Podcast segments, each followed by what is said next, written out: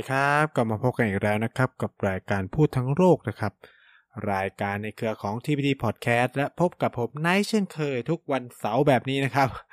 ก็เรากลับมาพบกันอีกแล้วเนาะก็สัปดาห์ที่แล้วเนี่ยไนท์ก็ชวนทุกคนไปรู้จักกับ COP26 ใช่ไหมครับ หรือ COP26 หรือแบบการประชุมว่าด้วยสภาพภูมิอากาศโลกครั้งที่ 26 ซึ่งจัดขึ้นที่เมืองกลาสโกนะครับ สหราชอาณาจักรนะครับ ก็จริงๆก็มันก็มีประเด็นอะไรหลายๆอย่างมากมายเนาะในในการประชุมครั้งนั้นซึ่งก็จะจบลงในสัปดาห์นี้นะครับ การประชุมก็ยืดเยื้อมาก 2 สัปดาห์นะครับ เพื่อบรรลุข้อตกลงต่างๆ ในการลดก๊าซเรือนกระจกทั้งในภาคเอกชน ภาครัฐอะไรเงี้ยเขาก็จะใช้เวทีนี้มาคุยมาเจรจากันระหว่างประเทศนะครับ ซึ่งเราก็ได้เห็นมิติเยอะแยะมากมายหนึ่งในนั้นที่น่าสนใจก็คือว่า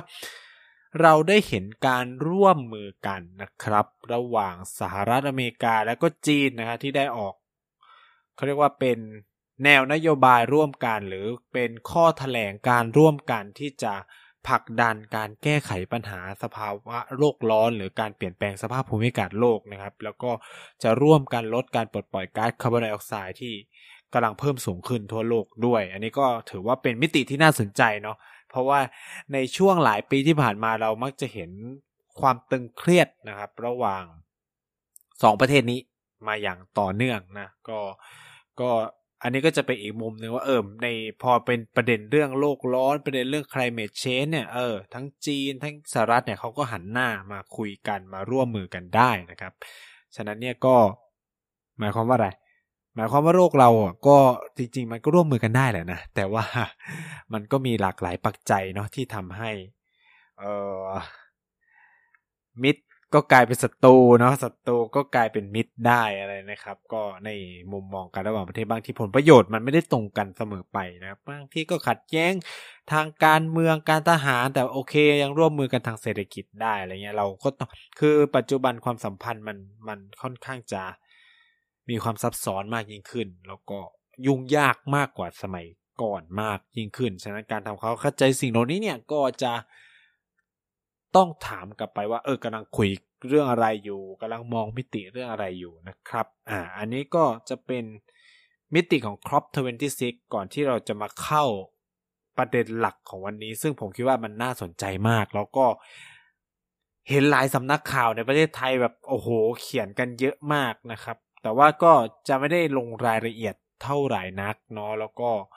เออมันมีความสำคัญยังไงนะครับเพื่อบางคนก็อาจจะไม่ได้มีได้มีโอกาสติดตามข่าวสารอะไรเงี้ยก็พอดแคสต์นี้ก็เลยจะมาบอกเล่าเรื่องราวเกี่ยวกับช่วงเวลาที่สำคัญของประเทศจีนนะครับ ในช่วงสัปดาห์ที่ผ่านมาเนาะก็คือตั้งแต่วันที่ 8 ถึง 11พฤศจิกายนที่ผ่านมานี้นะครับ ที่ประเทศจีนนะครับ ก็มีการประชุมใหญ่ เขาเรียกว่าเป็นการประชุมเต็มคณะครั้งที่6นะครับของพรรคคอมมิวนิสต์แห่งประเทศจีน เป็นการประชุมคณะกรรมการกลางแล้วคณะกรรมการกลางพรรคคอมมิวนิสต์แห่งประเทศจีนครั้งที่ 19 นะครับ แต่ว่ามันเป็นการประชุมเต็มคณะครั้งที่6อะก็จะมีความสับแสงก็จะมีความเยอะนิดหนึ่งนะครับ ซึ่งการประชุมรอบนี้ก็มีคนเข้าร่วม เกือบ 400 คนประมาณ 350 กว่ากว่านะครับ ก็เป็นสมาชิกกภาพเต็มเนี่ยประมาณ 197 คนอะอันนี้ถ้าผมจะไม่ผิดเนาะแล้วก็จะเป็นสมาชิกอื่น ๆ อีกประมาณ 150 กว่าคน 151 ประมาณนี้ครับ ก็มันจะเป็นการประชุมเต็มคณะที่จะแบบมีทั้งผู้บริหารพักเนาะมีทั้งผู้ว่าการมณฑล ต่างๆ ในจีนผู้การผู้ว่าการทางการทหารอะไรเงี้ยก็จะร่วมการประชุมครั้งนี้ด้วยนะครับ ซึ่งก็อย่างที่บอกก็ไปสมาชิกก็ประมาณ 300 กว่ากว่านะครับ 300 กับ 350 นะครับ ก็จะเข้ารวมการประชุมนี้ ซึ่งก็รวมถึงพวกคณะกรรมการกลางเนาะ standing committee อะไรเงี้ย รวมถึงผมเรียกว่าคณะกรรมาธิการการเมือง คณะกรรมการที่การการเมือง คือมันคือโพลิตบุโลผมก็ผมก็คือจริงๆมันมีคำแปลไทยแล้วแต่ผมจำไม่ได้ล้วว่าว่ามันแปลว่าอะไรเออก็เข้าร่วมนะครับ ทั้งทั้งที่พวกที่เป็นแบบแกนหลักแล้วก็ที่เป็นสมาชิกของโพลิตบูโรด้วยอะไรเงี้ย ขอใช้คำว่าโพลิตบูโรแล้วกันนะครับ ก็ก็คือมันคือเขาเรียกว่าอะไรศูนย์รวมศูนย์กลางอำนาจของพรรคคอมมิวนิสต์แล้วกันโพลิตบูโรเนี่ยมันคือศูนย์รวมอำนาจของพรรคคอมมิวนิสต์ในจีนนะครับ คือจะแบบเป็นตัวเต็งๆที่สุดแล้วของของพรรคอะไรเงี้ย อืม ซึ่งการประชุมรอบนี้ก็ถูกจับตามองมาโดยตลอดเนาะแล้วก็เขาเรียกว่าอะไรคือมันเหมือนไปข่าวหลุดหลักมานั่นแหละว่าเออการประชุมรอบนี้เนี่ยนะมันจะมีความสำคัญเพราะว่า เออเดี๋ยวเขาจะผ่านมติสำคัญทางประวัติศาสตร์ เนาะมันเขาใช้คำว่ามติสำคัญทางประวัติศาสตร์ มันจะเรียกว่า historical resolution เออ historical ก็คือแบบมันจะเป็นเหมือนกับว่าเป็นแบบ เออมันคือจะพูดยังไงเดีอะมันเป็นเหมือนกับเอกสารสำคัญมาก ๆ ของพรรคคอมมิวนิสต์ซึ่งไม่ค่อยจะเขาเรียกว่าแหละประกาศหรือรับรองกันเท่าไหร่นัก คือในประวัติศาสตร์ของพรรคคอมมิวนิสต์จีน มีด้วยกันทั้งหมดสองครั้ง และครั้งนี้จะเป็นครั้งที่สามอ่าใช่ มันก็ถือว่าน้อยมากนะ คือมันไม่ได้แบบออกทุกสมัยของการการมีการประชุมอะเออ ก็ถือว่ามันก็เลยมีความสำคัญ อันนี้เป็นข่าวปล่อยออกมา แต่ว่าก็คือข่าวปล่อยก็กลายเป็นความจริงก็คือว่า เมื่อวันที่ 11 พฤศจิกายนที่ผ่านมานะครับ ก็หลังการประชุมยาวนานนะครับ ตั้งแต่วันที่8ถึง11เนาะที่ทุกคนในคณะกรรมการกลางพรรคคอมมิวนิสต์เนี่ย ที่เป็นการประชุมแบบเต็มคณะเนี่ยก็จะมารวมกลัวกันที่โรงแรมในกรุงปักกิ่ง แล้วก็คือจะให้ไม่ให้ไปไหนแล้วนะ แล้วก็วาระการประชุมอะไรต่างๆ ก็จะถูกปิดเป็นความลับ ซึ่งปิดเป็นความลับยังไง อันนี้ไม่รู้คือคือ อันนี้คือถาเอาฮานะคือว่าปิดเป็นความลับ แต่ว่าคือหลุด แล้วคือสิ่งที่หลุดคือจริง คือนี่คือปิดเป็นความลับ คือเขาบอกว่าแบบ เขาเรียกว่ามันเหมือนก็เอกสารในที่ประชุมแล้วมันจะถูกปิดว่าเออจะมีวาระการประชุมอะไรบ้าง จะมาประกาศอีกทีเนี่ย ก็คือว่าหลังจากประชุมเสร็จไปแล้วนะครับ แต่ว่าข่าวเนี่ยคือหลุดออกมาตั้งแต่วันยังไม่ประชุมเลย ว่าเขาอาจจะมีการออกมาติประวัติศาสตร์อะไรเงี้ย ซึ่งซึ่งก็ต้องบอกว่ามันตรงนะครับ มันก็คือเป็นจริง ผมคิดว่าก็อาจจะมีการปล่อยหรืออะไรออกมานั่นแหละ คือมันไม่ได้คือ แต่บางทีมันก็เป็นมันก็ไม่จริงนะเออ คือแบบเวลาข่าวหลุดออกมาบางทีก็ไม่จริง แต่อันนี้คือแบบเป๊ะเหมือนเหมือนปล่อยอะไรเงี้ย บอกว่าเป็นปิดลับ แต่ว่า เอ๊ะทำไมไอ้ที่มันออกมาเป็นข่าวก่อนที่จะมีการประชุมเนี่ยมันตรงเหลือเกินเลยเออนะครับ ก็ สรุปก็คือเขาก็มีการผ่านมติประวัติศาสตร์นะครับ ซึ่งในประวัติศาสตร์ของชาติจีนเนาะต้องใช้คำนี้ว่าชาติจีนนะ ไม่ใช่ประวัติศาสตร์ของ คือก็เป็นประวัติศาสตร์ของพรรคคอมมิวนิสต์จีนด้วยนะครับ เออ แต่ว่าไม่ได้เป็นประวัติศาสตร์ของสาธารณรัฐจีนอะเดี๋ยวสาธารณรัฐประชาชนจีน จะให้เหตุผลว่าทำไมเพราะที่มันเป็นแบบนั้นก็เพราะว่า สิ่งสำคัญเลยเนาะสิ่งสำคัญเลยของมติประวัติศาสตร์เนี่ยครั้งที่หนึ่งเนาะครั้งที่หนึ่งเกิดขึ้นในปีพันเก้าร้อยสี่สิบห้าชื่อว่า resolution on certain issue in the history of the CPC หรือใช้ใช้ เอ่อ common เอ่อ Chinese เอ้ย Communist Party of China นะครับ ก็คือ CPC นะครับ เนี่ย เกิดในปี 1945 1945พรรคคอมมิวนิสต์แห่งประเทศจีนคือยังไม่ได้ปกครองประเทศจีนเนาะอ่า ถูกไหม ฉะนั้นผมก็เลยไม่พูดว่ามันเป็นประวัติศาสตร์ของสาธารณรัฐประชาชนจีนนะครับ แต่มันเป็นประวัติศาสตร์ของพรรคคอมมิวนิสต์ จีนแล้วก็เป็นภาษาของจีนด้วยเพราะว่าพรรคคอมมิวนิสต์จีนเพิ่งตั้งไว้ไม่นานแล้วก็มันก็มีการออกมาแค่สามครั้ง ครั้งที่หนึ่งเนี่ยเกิดในปีพันเก้าร้อยสี่สิบห้านะครับ ซึ่งพื้นหลังเนี่ยมันก็เหมือนเป็นการทบทวนนะทบทวนเอ่อสิ่งที่มันเคยผิดพลาดในขบวนการการเคลื่อนไหวของฝ่ายซ้ายเนาะในที่ผ่านมาหลังจากการประชุมครั้งหนึ่งในในปีพันเก้าร้อยสามสิบห้าเนี่ยมันมันมีการประชุมที่เรียกว่า ชุนเอ่อซุนอี้นะครับซุนอี้เนี่ยเออนั่นแหละ ก็จะมีการคุยว่าเออมันมันมีปัญหาอะไรนู่นนั่นซึ่ง ไอ้มติประวัติศาสตร์รอบนั้นเนี่ย มันมีสองสองถึงสามประเด็นสำคัญ ประมาณสามประเด็นสำคัญที่ที่พูดถึงสิ่งแรกก็คือว่า เขามาสรุปประสบประการประสบการณ์เนาะของการก่อตั้งพรรคคอมมิวนิสต์ ว่ามันเป็นปาเป็นไปยังไงจนกระทั่งถึงเกิด การทำสงครามเพื่อขับไล่ญี่ปุ่นออกไปอะไรเงี้ยอ่าอันนี้ก็เกิดปี 1945 ก็คือหลังสงครามโลกจบเนาะคือมันก็จะมีความสำคัญตรงนี้ เออมันมันเกิด สงครามโลกครั้งที่สองจบไป แล้วก็จีนก็ชนะญี่ปุ่นถูกไหมจะบอกว่าชนะก็ก็คือแบบ ต้องพูดว่าบอบช้ำไปพอสมควรแต่ต้องพูดว่าเออก็ขับไล่ญี่ปุ่นไปได้สำเร็จแหละหลังการที่สุดสงครามโลกอะไรประมาณนี้นะครับ แล้วก็ สรุปบทเรียน ความล้มเหลว ความผิดพลาดนะครับ ของขบวนการฝ่ายซ้ายอะไรอย่างนี้นะแล้วที่สำคัญก็คือว่า มันเป็นการผลักดันแล้วก็เชิดชูแนวคิดของเหมาเจ๋อตุงเนาะที่เอาแบบเอาพวกรัฐทิหรือแนวคิด หรือทฤษฎีของมาร์กซิสแล้วเลนินเนี่ยมาประยุกต์ใช้กับประเทศจีน จนเกิดขบวนการการปฏิวัติได้สำเร็จอะไรเงี้ยก็คือง่าย ๆ คือ มตินี้มันเชิดชูเหมาเจ๋อตุงอะพูดง่ายๆคือ มติในปีพันเก้าร้อยสี่สิบห้าเนี่ย มันพยายามเชิดชูแนวคิดของเหมาเจ๋อตุงนะครับ ซึ่งถามว่าประสบความสำเร็จมากไหมคือ คือต้องพูดว่าในขบวนการการเคลื่อนไหวของทฤษฎีของฝ่ายซ้ายเนี่ย เราจะนิยมพูดกันว่าเออมันมีแนวคิดแบบมาร์กซิสมันมีแนวคิดแบบ Leninist เนาะแล้วหนึ่งในนั้นที่มันมีความสำคัญคือ Maoist เนาะ คือมันจะต่างกันนะครับ คือต้องพูดว่าขบวนการเออทฤษฎีคอมมิวนิสต์โอเคมันถูกคิดโดยมาร์กซิสโดยมาร์กซ์คาร์ลมาร์กซ์เนี่ยแล้วก็เองเกลส์เนี่ย แต่ว่าต่อมามันถูกเอาไป apply ในแต่ละประเทศไม่เหมือนกัน แล้วก็เกิดเป็นแนวคิดย่อยอย่าง Leninist เนี่ยก็ถูกประยุกต์ใช้ในรัสเซียถูกไหมหรือ Maoist เนี่ยก็ถูกประยุกต์ใช้ในจีน แล้วมันก็แพร่กระจายไปที่อื่น คือ Marxist Marxist จริงๆอะ่ะมัน ไม่เคยเกิดขึ้นบนโลกใบนี้เลยนะ คือมันเป็นมันคือมันไม่เคยเกิดขึ้นจริง ๆ ส่วนใหญ่มันจะแบบไป Leninist ไปมาร์กซิส เอ้ยไป Maoist อะไรเงี้ย หรือเราจะมี Marxist Leninist คือมันการผสมอะ่ะ คือมันไม่ได้เป็นแบบ Marxist pure Marxist ว่าจะต้องเกิดจากขบวนการกรรมาชีพใช่ไหมมาเกิดจากชนชั้นแรงงานปฏิวัตินู่นนี่นั่นอะไรเงี้ย เออ มันจะต้องแบบทุกคนเท่าเทียมอะไรเงี้ย แต่สุดท้ายมันก็คือเกิดชนชั้นปกครองขึ้นมา มันก็เลยแบบไม่ค่อยตรงกับระบบแบบ Marxist pure ๆจริงๆอะไรเงี้ยเราก็เลยเออหนึ่งเก้าสี่ห้าก็เลยเป็นจุดเริ่มต้นของการผลักดัน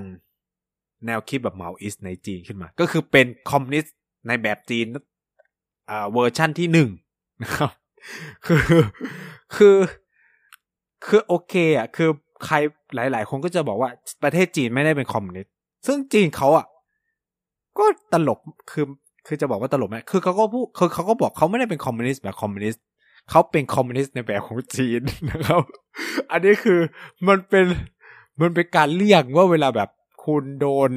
บอกเฮ้ยเนี่ย เหมือนโดนชี้หน้าด่าว่าเนี่ยแกเป็นแบบคอมมิวนิสต์ปลอมแล้วใช่ฉันก็ไม่ได้คือฉันก็ไม่ได้เป็นแบบคอมมิวนิสต์จริง ๆ ฉันเป็นคอมมิวนิสต์แบบของจีนเงี้ยเออ ก็คือ เออ ก็มันเป็นคอมมิวนิสต์แบบของจีนอะก็คือแบบมันจะเป็นคำพูดติดตลกแค่แบบประชาธิปไตยแบบไทยๆอะไรประมาณนี้นะครับอันนี้ก็จะเป็น คอมมิวนิสต์แบบจีนๆอะไรอย่างเงี้ยอ่าเขาก็จะจุดเริ่มต้นมันเกิดขึ้นตั้งแต่เหมาแล้วนะ อ่า อันนี้ก็เป็นครั้งที่หนึ่งนะครับ แล้วหลังจากนั้นก็ทิ้งระยะไปนานก็คือเหตุผลก็คือว่า ก็คือเหมาจตุงก็เป็นผู้นำพักจนแกตายใช่ไหมก็ก็เกิดการพูดถึงมติประวัติศาสตร์อีกรอบหนึ่งนะครับมันก็เกิดขึ้นในปีพันเก้าร้อยแปดสิบเอ็ดนั่นคือหลังจากเหมาเจ๋อทุงเสียชีวิตไปไม่นานอะไรเงี้ยแล้วก็ มันก็เกิดการต่อสู้กันในพรรคคอมมิวนิสต์จนกระทั่งเติ้งเสี่ยวผิงขึ้นมามีอำนาจนะครับ ก็เกิดเป็น resolution on certain questions in the history of the CPC since the founding of the People Republic of China มันคือการทบทวนเนาะเออคือคือในเนี้ยมันก็จะบอกเลยนะครับ ก็คือไอ้รอบแรกก็คือทบทวนประวัติศาสตร์การก่อตั้งพรรคจนจนถึงปีพันเก้าร้อยสี่มาอันนี้ก็คือ เป็นการตั้งคำถามต่อประวัติศาสตร์ของพรรคนับตั้งแต่ก่อตั้งสาธารณรัฐประชาชนจีน ซึ่งน่าสนใจมาก คือมันเกิดขึ้นในแบ็กกราวหรือพื้นหลังที่สำคัญสองเรื่องด้วยกันคือหนึ่งเลย ในหลังปีพันเก้าร้อยแปดสิบเอ็ดเนี่ย ก่อนหน้านั้นไม่นานมันเพิ่งสิ้นสุดสิ่งที่เราเรียกว่าการปฏิวัติวัฒนธรรม อ่านะครับ ประเด็นที่สองคือว่า มันเริ่มเกิดการตั้งคำถามหรือข้อสงสัย ต่อแนวคิดคือคอมลาด คือต้องบอกว่าเออเหล่าบรรดาสหายหรือสมาชิกพรรคคอมมิวนิสต์เนี่ยเริ่มมีข้อสงสัยแหละต่อระบบสังคมนิยม ต่อพรรคคอมมิวนิสต์ต่อเหมาเจ๋อตุง ที่มีต่อแบบต่อแนวคิดในการแบบเดินไปของของพรรคในการบริหารประเทศจีนอะไรเงี้ย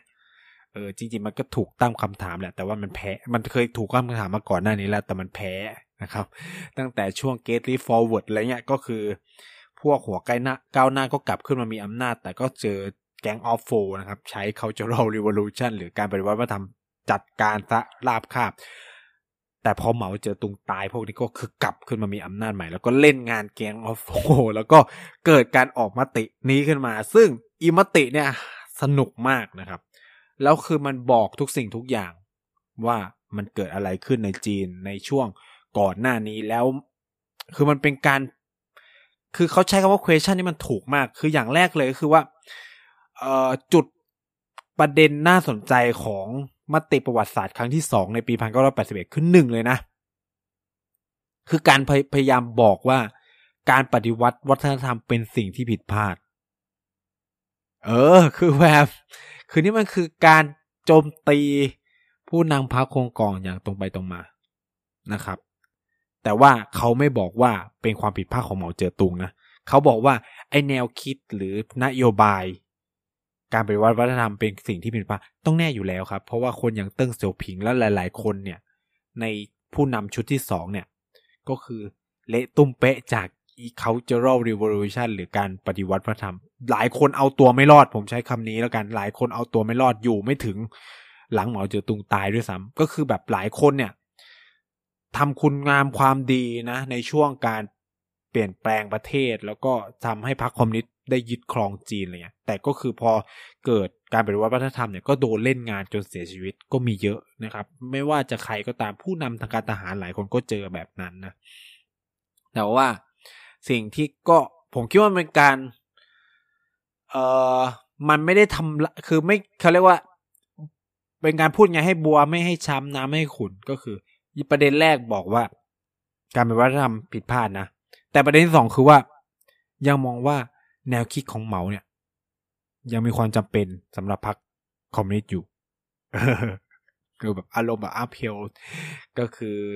แนวนโยบายหรือบทบาทของแนวคิดของเหมาเจ๋อตุงอะไรประมาณนี้นะครับนะก็เป็นอะไรที่ก็คือน่าสนใจอีกนะครับ ก็คือยูนะ คือคุณอะคือคุณเติ้งเสี่ยวผิงเนี่ยก็คือบอกว่า เอ้ย การปฏิวัติวัฒนธรรมเนี่ยผิดนะ แต่ว่าแนวคิดของเหมาเนี่ย ยังคงยังมีบทบาทแล้วควรจะยึดมั่นไว้อะไรประมาณนี้คือมันก็ เอ๊ะ เดี๋ยวก่อนนะ เนาะแต่ว่าสิ่งสำคัญเลยอีกประเด็นหนึ่งที่เป็นประเด็นที่สามของเรื่องนี้คือว่า การพยายาม สร้างแนวทางที่ถูกต้องเนาะในการนำพาจีนไปสู่แบบสังคมนิยมสมัยใหม่อะภายใต้บริบทแบบจีน คือมันคือการเป็นจุดผมจะพูดว่า ในยุค เนี่ยการออก resolution หรือมติประวัติศาสตร์ในปีพันเก้าร้อยแปดสิบมันคือจุดเริ่มต้นของสิ่งที่เรียกว่า คอมมิวนิสต์แบบจีน หรือสังคมนิยมแบบจีน สังคมนิยมสมัยใหม่แบบจีนเป็นครั้งแรกนะแล้วมันก็ถูกใช้มาจนถึงทุกวันนี้นะครับ คือรอบแรกก็คือเมาอิซึมอินไชน่าถูกไหมต่อมาคือเนี่ย มันคือจุดเริ่มต้นของการใช้แหละว่านี่คือ คอมมิวนิสต์ในบริบทแบบจีนในแบบจีนเลยอะไรเงี้ย อันนี้ก็จะเป็นมติประวัติศาสตร์ครั้งที่สองซึ่งก็คือเกิดขึ้นในสมัยของเติ้งเซี่ยวผิงเนาะแล้วก็ใช้มายาวนานนะครับ แล้วหลังจากนั้นเลยนะ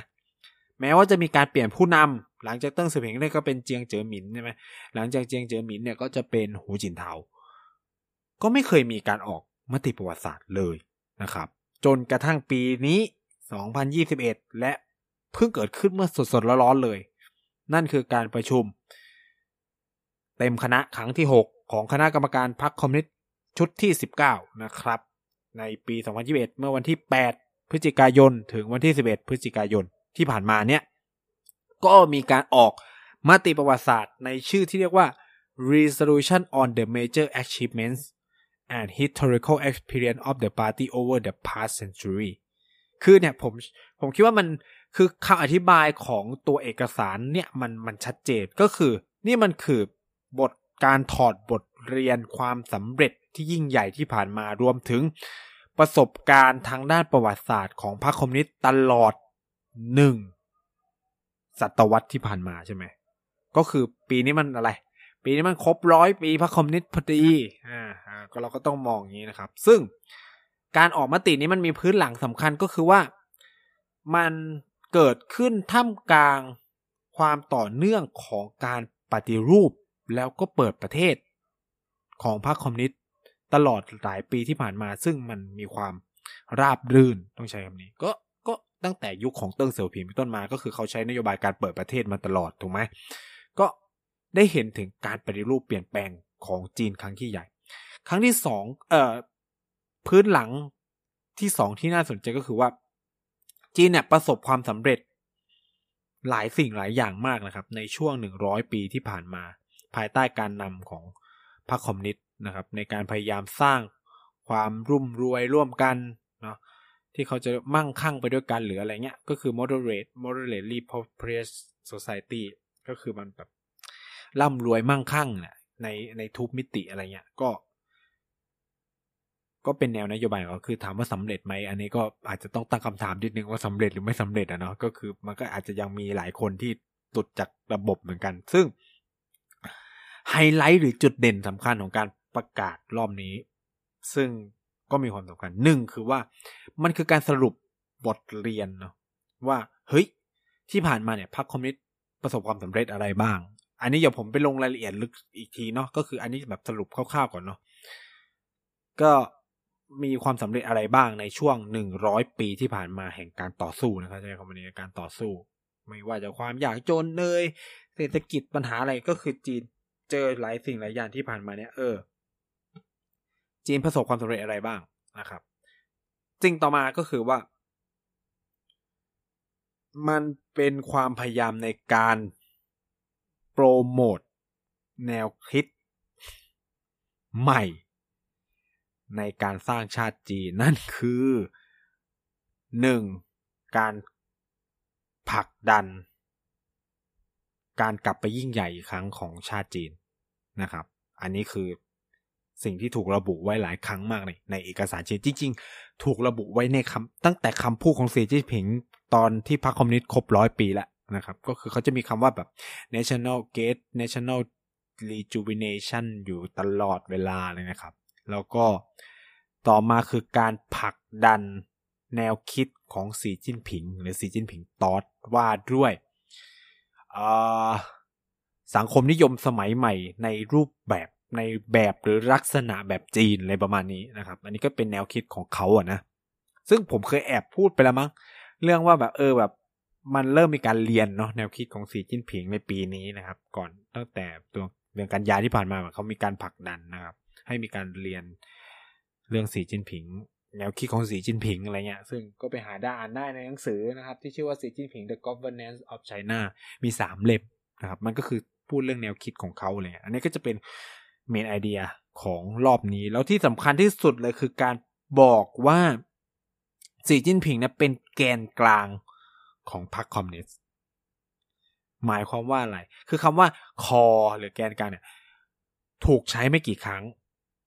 นั่นก็คือถูกใช้ในเอกสารมติพรรคคอมมิวนิสต์นั่นแหละ มติประวัติศาสตร์พรรคคอมมิวนิสต์ซึ่งก็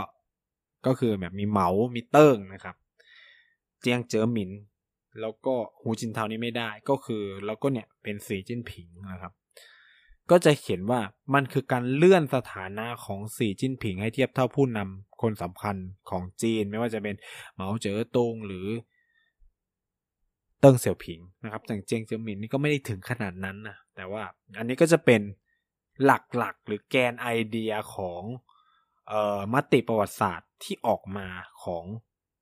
พรรคคอมมิวนิสต์ในรอบล่าสุด ซึ่งเมื่อเราไปดูรายละเอียดเนาะเมื่อเราไปดูรายละเอียดเนี่ยมันจะมีหลายอย่างที่ผมคิดว่ามันมันมันน่าสนใจมาก แล้วคือมันเขาจะบอกว่า ต่อไปจะเป็น เอ่อเขาเรียกว่าสิ่งที่เป็นเรื่องท้าทายที่เราจะต้องทำให้ประสบความสำเร็จในอนาคตอะมันจะมีอะไรบ้างเป็นเหมือนมิชชั่นเป็นพันธกิจอะไรประมาณนี้นะครับ สิ่งที่หนึ่งก็คือว่า อย่างที่บอกไปแล้ว ก็คือแน่นอนก็คือ สีจิ้นผิงจะต้องเป็นคอหลักในพรรคคอมมิวนิสต์หมายความว่า การออกมาติประวัติศาสตร์ รอบนี้เป็นการยืนยันแล้วว่า ในปีหน้า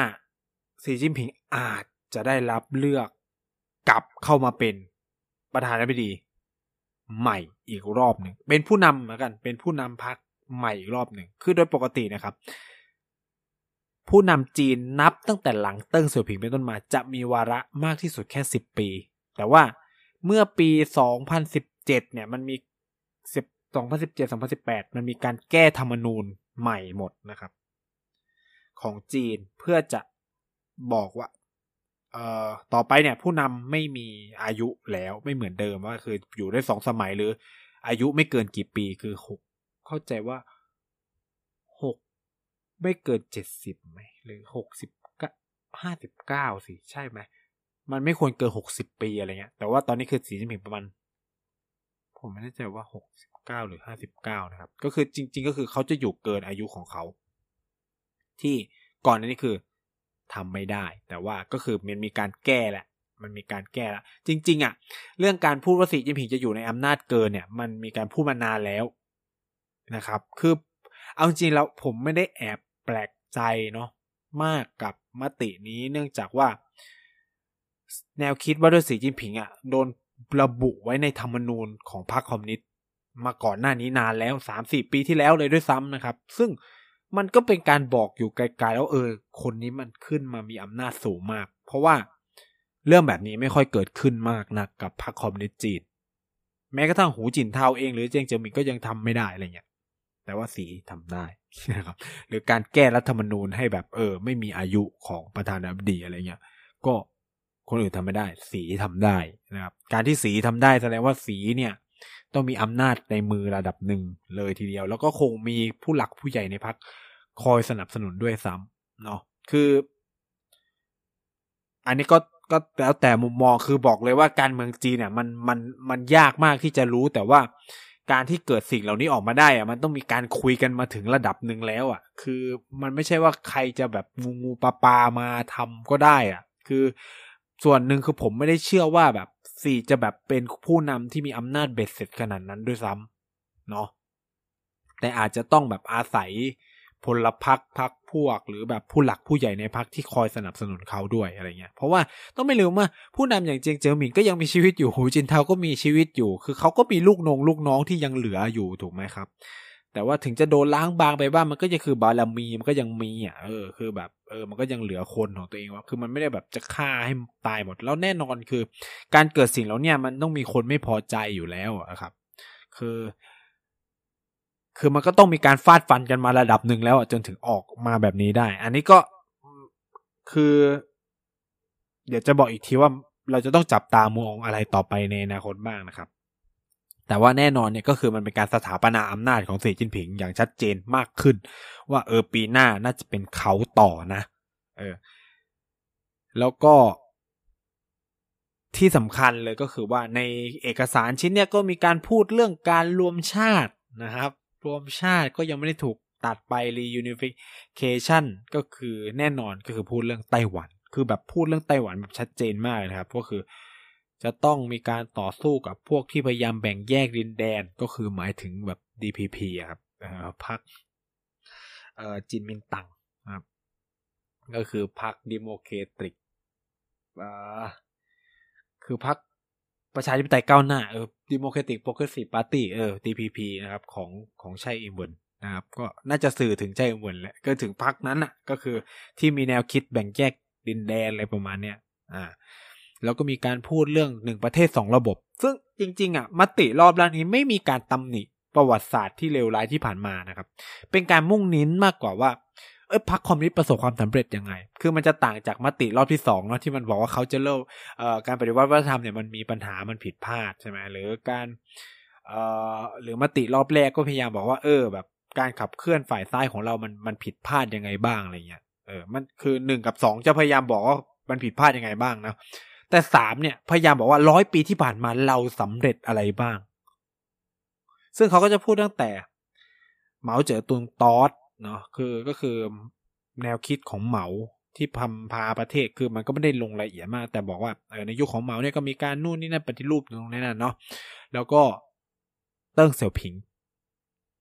อ่าตอดก็คือความคิดของเติ้งอะไรเงี้ยก็ประสบความสำเร็จในการเปิดประเทศเนาะ เจียงเจิอหมินเนี่ยเขาก็จะพูดในนามว่าทฤษฎีสามตัวแทนนะครับก็จะบอกว่าเออในยุคของเจียงเนี่ยนะได้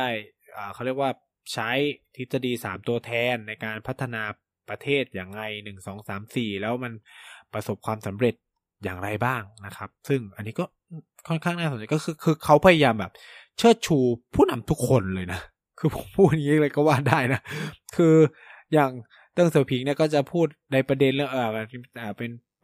ทฤษฎีของเติ้งเสี่ยวผิงใช่ไหมคือเติ้งเสี่ยวผิงทฤษฎีเนี่ยก็ได้เอชบิดอะไรได้วางรากฐานอะไรให้กับประเทศ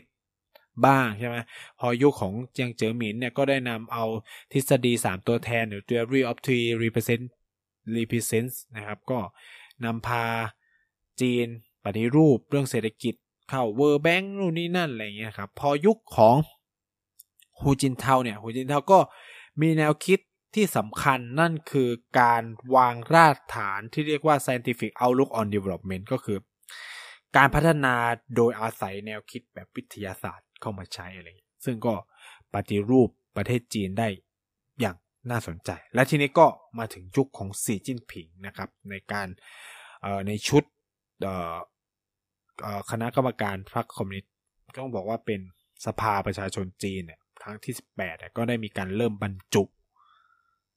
แนวคิดของสีจิ้นผิง หรือที่เรียกว่า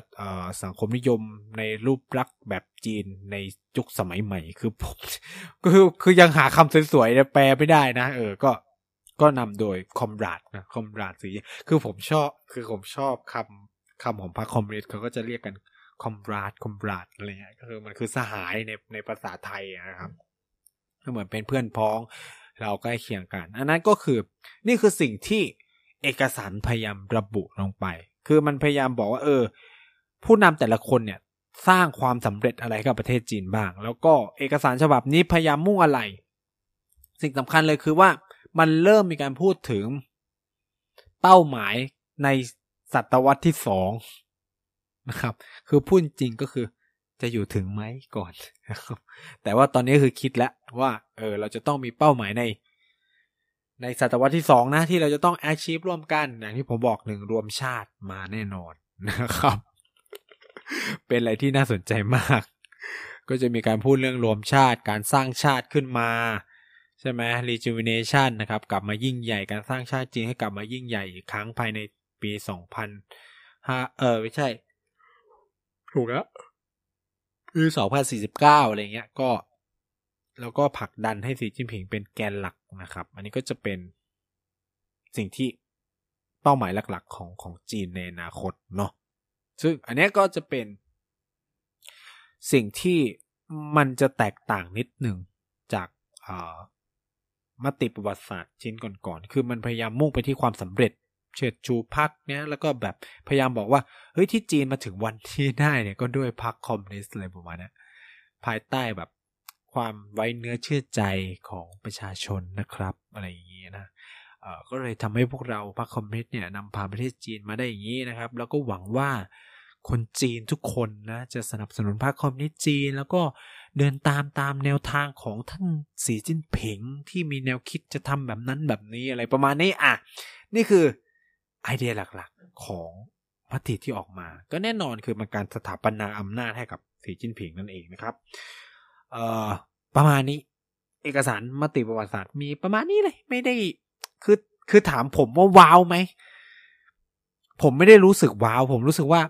มันไม่ต่างอะไรจากที่สีจิ้นผิงพูด เมื่อครบร้อยปีพรรคคอมมิวนิสต์เลย เนาะแค่แล้วก็ถามว่า มันแบบสถาปนาอำนาจสีจิ้นผิงขนาดนั้นไหม ก็คือโอเคใช่ เพราะว่า มันเป็นสีจิ้นผิงกลายเป็นคนที่สามที่มีการออกมติประวัติศาสตร์ออกมาได้ แต่ถามว่า ว้าวไหม ก็ไม่ เพราะอะไร เพราะว่าอย่างที่บอกคือตั้งแต่สีจิ้นผิงสามารถแก้รัฐธรรมนูญให้ตัวเอง ให้แบบประธานดีไม่ไม่มีอายุเนี่ย ก็คือเป็นโปรเกรสซีฟสุดๆของเขาแล้ว คือแบบมันมันเป็นแบบสัญลักษณ์บอกแล้วว่า เออ คนนี้แบบมีอำนาจเยอะนะที่จะทำอะไรแบบนี้อยู่แล้วอะไรเงี้ย คือการแบบไอ้นี่มันแบบ หรือแบบแนวคิดของสีจิ้นผิงก็คือพูดมานานแล้ว ไม่ได้แบบเออเพิ่งจะมาพูดกันอะไรเงี้ย ก็อย่างที่บอกคือแบบมันแอปพลายคือการครบร้อยปี ผมคิดว่าการออกมติประวัติศาสตร์มันเป็นผลมาจากการครบร้อยปีพรรคคอมมิวนิสต์มากกว่าด้วยซ้ำแต่ว่าสีจิ้นผิงได้ผลพลอยได้จากเรื่องนี้พอดี เออ แต่ถามว่ามันชัวร์ขนาดนั้นไหมคำตอบคือไม่รู้นะ คือผมพูดจริงๆว่าไม่รู้ เพราะ เพราะว่า โอเค บางคนอาจจะฟันธงไปเลยว่าสีจิ้นผิงขึ้นแน่นอนอะไรเงี้ยหรือโอเคแบบอย่างผมพูดบางก็คือคนนี้มันคือแน่อะคือแบบเขาน่าจะได้ต่ออะไรเงี้ย แต่ว่าในการเมืองจีนนะ ผมพูดอย่างนี้ว่า ในการเมืองจีนเนี่ยมันเซอร์ไพรส์กันได้ตลอด คือจีนคือนักวิชาการจำนวนมากเลยด้วยซ้ำอะพูดว่าการเมืองจีนมีอะไรให้เซอร์ไพรส์ ตลอด คือสีจิ้นผิงเนี่ย ก่อนจะขึ้นมีอำนาจเองเนี่ย ก็แทบจะแบบอยู่ไกลมากไงตอนนั้นก่อนนี่คือเขามองโปชิไหลอะไรเงี้ย แต่ว่าสุดท้ายก็คือมันมันตายไปก่อนนะระหว่างนั้นอะ ก็คือโดนเล่นงานนู่นเนี่ยแล้วสีจิ้นผิงเขาขึ้นมาได้ ฉะนั้นเนี่ยยังมีเวลาอีกหนึ่งปีก่อนการประชุมสมัชชาใหญ่ของพรรคคอมมิวนิสต์ในปีหน้า ระหว่างเนี่ยไม่รู้เลยว่าจะเกิดอะไรขึ้นหนึ่งคือ สมมุติสมมุติ จีนเกิดการระบาดใหญ่ของโควิด -19 คำถามคือ มันสั่นคลอนอำนาจสีจินผิงแน่นอน เออ นี่คือคือตอนเนี้ย คือผมพูดตรงๆ ก็คือด้วยความที่ผมเรียนที่จีนเนาะแล้วก็คือยังกลับไปไม่ได้ ทุกคนเนี่ย บอกประมาณว่า เออแบบ ประมาณหลังโอลิมปิกอะ่ะเราก็น่าจะได้กลับ เพราะว่าเออมันก็จะนู่นนี่นั่นใช่ไหมตอนนี้คือไม่ให้กลับ เพราะว่า เอออย่าเขาจะมีโอลิมปิกเขาก็ไม่อยากให้ระบาดอะไรเงี้ย แต่เนี้ยตอนนี้คือผมคือมันเริ่มมีกะคือมันก็มีงานหลายชิ้นที่คาดว่าเพอๆจะหลังการประชุมใหญ่พรรคคอมมิวนิสต์ด้วยซ้ำเพราะถ้ามันเกิดการระบาดขึ้นมาเนี่ย แน่นอนสีจิ้นผิงเสียหน้าอย่างร้ายแรง แล้วความเชื่อมั่นก็จะตก เมื่อความเชื่อมั่นตกคุณจะเป็นผู้นำต่อไปได้ยังไง ถูกไหม คือผู้นำพรรคคอมมิวนิสต์มันมาด้วยแรงสนับสนุนของประชาชน คือสมมุติเนาะมันเกิดการระบาดใหญ่แล้ว แบบอารมณ์แบบอู่ฮั่นอะ คนยังคนในอู่ฮั่นยังมีฟิลบางสิ่งบางอย่างอยู่นะ แล้วคือถ้าสมมติมันเกิดแบบเนี้ยทั้งจีนอะไรเงี้ย ผมว่าเส้นทางของสีจิ้นผิงก็คือปลิวเหมือนกัน ฉะนั้นเนี่ยหนึ่งปีระหว่างนี้ มันเกิดอะไรขึ้นกับสีจิ้นผิงของอำนาจของสีจิ้นผิงก็ได้เนาะคือตอนเนี้ยเขายังเคลมได้ เพราะว่าโอเค มันก็ยังแบบมีระบาดบ้างเลยคือแบบ ผมจะบอกให้ว่าอีมาตรการโควิดของจีนเนี่ยไม่มีคำว่าผ่อนคลายนะ มันมีแบบหนักขึ้นหนักขึ้นหนักขึ้นเรื่อยๆ จนแบบเฮ้ยคือ คือต้องเกาหัว คือในประเทศอื่นก็คือค่อยๆ ผ่อนคลายใช่ไหม จริงคือมันหนักขึ้นหนักขึ้นล่าสุดเนี่ยปักกิ่งนี่ล็อกดาวน์หนักมาก คือจะไปทำงานต้องตรวจ PCR นู่นเนี่ยขึ้นหลายเมืองเลย อย่างเสี้ยเหมือนเมืองที่ผมเรียน ก็คือไม่แนะนำให้ออกนอกเกาะ คือมันหนักมากนะคือแต่ก่อนนี้ยังไปเที่ยวไปอะไรได้ตอนนี้คือมันเริ่มหนักขึ้นเรื่อยๆขึ้นหนึ่งคือกันโควิดก่อนวินเทอร์โอลิมปิกแน่นอนก่อนแบบโอลิมปิกฤดูหนาวสองคือกันการระบาดหนัก ตอนนี้คือเริ่มฉีดเข็มสามแล้ว เพราะว่าก็คงเริ่มรู้แล้วแหละว่าไอ้สองเข็มเนี่ยมันเอาเดลต้าไม่อยู่แล้วฉีดมานานแล้ว แล้วชิ้นแล้วคือแบบเชื้อตายอีก เอาอะไรไปสู้คือแบบ คือเริ่มมีการทดลอง MIA ด้วยในการฉีดเข็มที่สามกระตุ้นให้อะไรเงี้ยอ่าอันนี้ก็ลังทดลองอยู่ครับ เนี่ย ผมเลยบอกว่าหนึ่งปีอะไรก็เกิดขึ้นได้ มันเลยไม่ชัวร์ไง คือมันอาจจะเซอร์ไพรส์ว่าสีจิ้นผิงไม่ได้ไปต่อก็ได้ ถ้าคุณแบบเจอ โควิดระบาดหนักอะไรเงี้ย มันก็ไปไม่ไหว ถูกไหมคือแบบใครจะไปดันน่ะ คือแบบโอ้โหบคือสมมติว่าทำดี คือพูดงี้นะ คุณทำดีมาแค่ไหนอะ ปีสุดท้ายก่อนการเลือกตั้งคุณทำแย่ ก็จบนะ คนเขาก็ไม่เลือกนะ คือมันไม่ต่างกันคือ คือหลายคนก็อาจจะคิดว่าเออพรรคคอมมิวนิสต์มันก็น่าจะแบบเผด็จการเลยนะแต่ก็แบบไม่ถึงขนาดนั้น คือ มันมีคนพร้อมที่จะเสียบ คือแน่นอนโอเคพรรคคอมมิวนิสต์อาจจะมีแนวโน้มเผด็จการ แต่ว่าภายในพรรคอะมันมีการแข่งขันไงพอมันมีการแข่งขันอะ มึงพลาดกูก็พร้อมเสียบนะ เออ ฉะนั้นเนี่ยสีจิ้นผิงก็ต้องระมัดระวังและคณะสีจิ้นผิงและคณะ ก็ต้องระมัดระวังตัวเองจนกระทั่งถึงวันที่มีการเลือกคณะกรรมการ คณะกรรมการกลางพักใหม่หรือรวมถึง คณะบุริบุโรโพริบุโรใหม่ ในปีหน้าก่อนอะไรเงี้ยถึงจะแบบฟรีๆได้คือผมคิดว่า จีนจะเริ่มกลับมาฟรีของโควิด หรือเปิดประเทศเนี่ยหลังเลย หลังการแต่งตั้งนายกรัฐมนตรีใหม่อะไรเงี้ยให้เสร็จก่อนนะครับ เพราะมันช่วงเนี้ย คือผมพูดเลยว่าหนึ่งปีหลังจากนี้จะเป็นช่วงที่แบบการเมืองจีนไม่นิ่ง เท่าไหร่ เรามองข้างนอกมันนิ่ง แต่ข้างในเขาอะไม่นิ่งแน่ๆ คือมันจะมีการวิ่งกัน มันก็คือการเมืองก็คือการเมืองมันมีผลประโยชน์อยู่แล้วนะครับ อ่าฉะนั้นก็เลยบอกว่าหนึ่งปีหลังจากนี้อะไรก็เกิดขึ้นได้ในการเมืองจีนนะครับ ฉะนั้นไอ้มติประวัติศาสตร์ก็ไม่ได้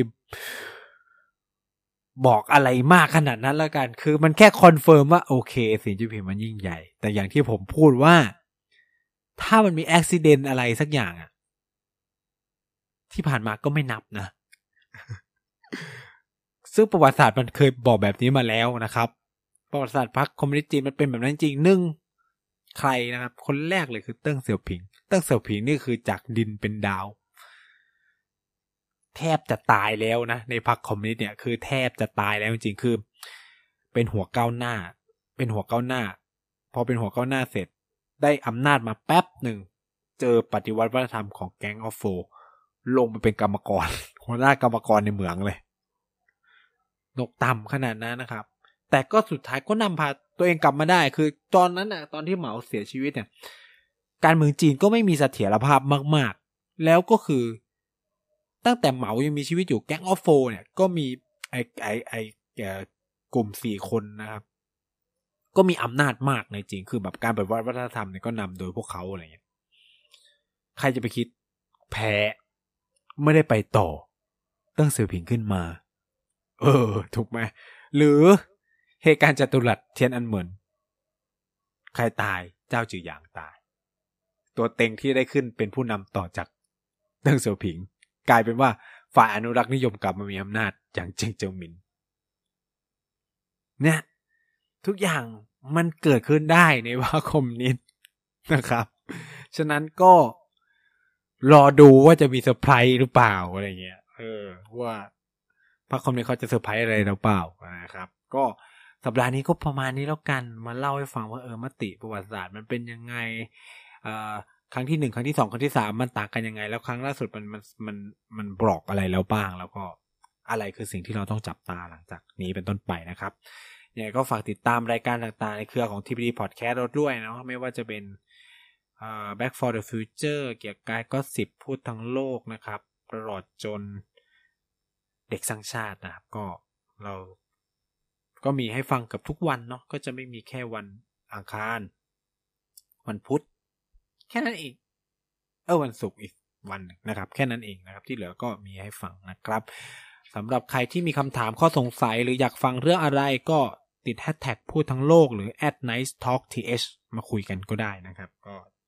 เดี๋ยวจะไปคอยตอบไปคอยพูดคุย ไปคอยแลกเปลี่ยนแล้วกันนะครับสัปดาห์นี้ก็วลาไปก่อนไว้เจอกันใหม่สัปดาห์หน้า สวัสดีนะครับ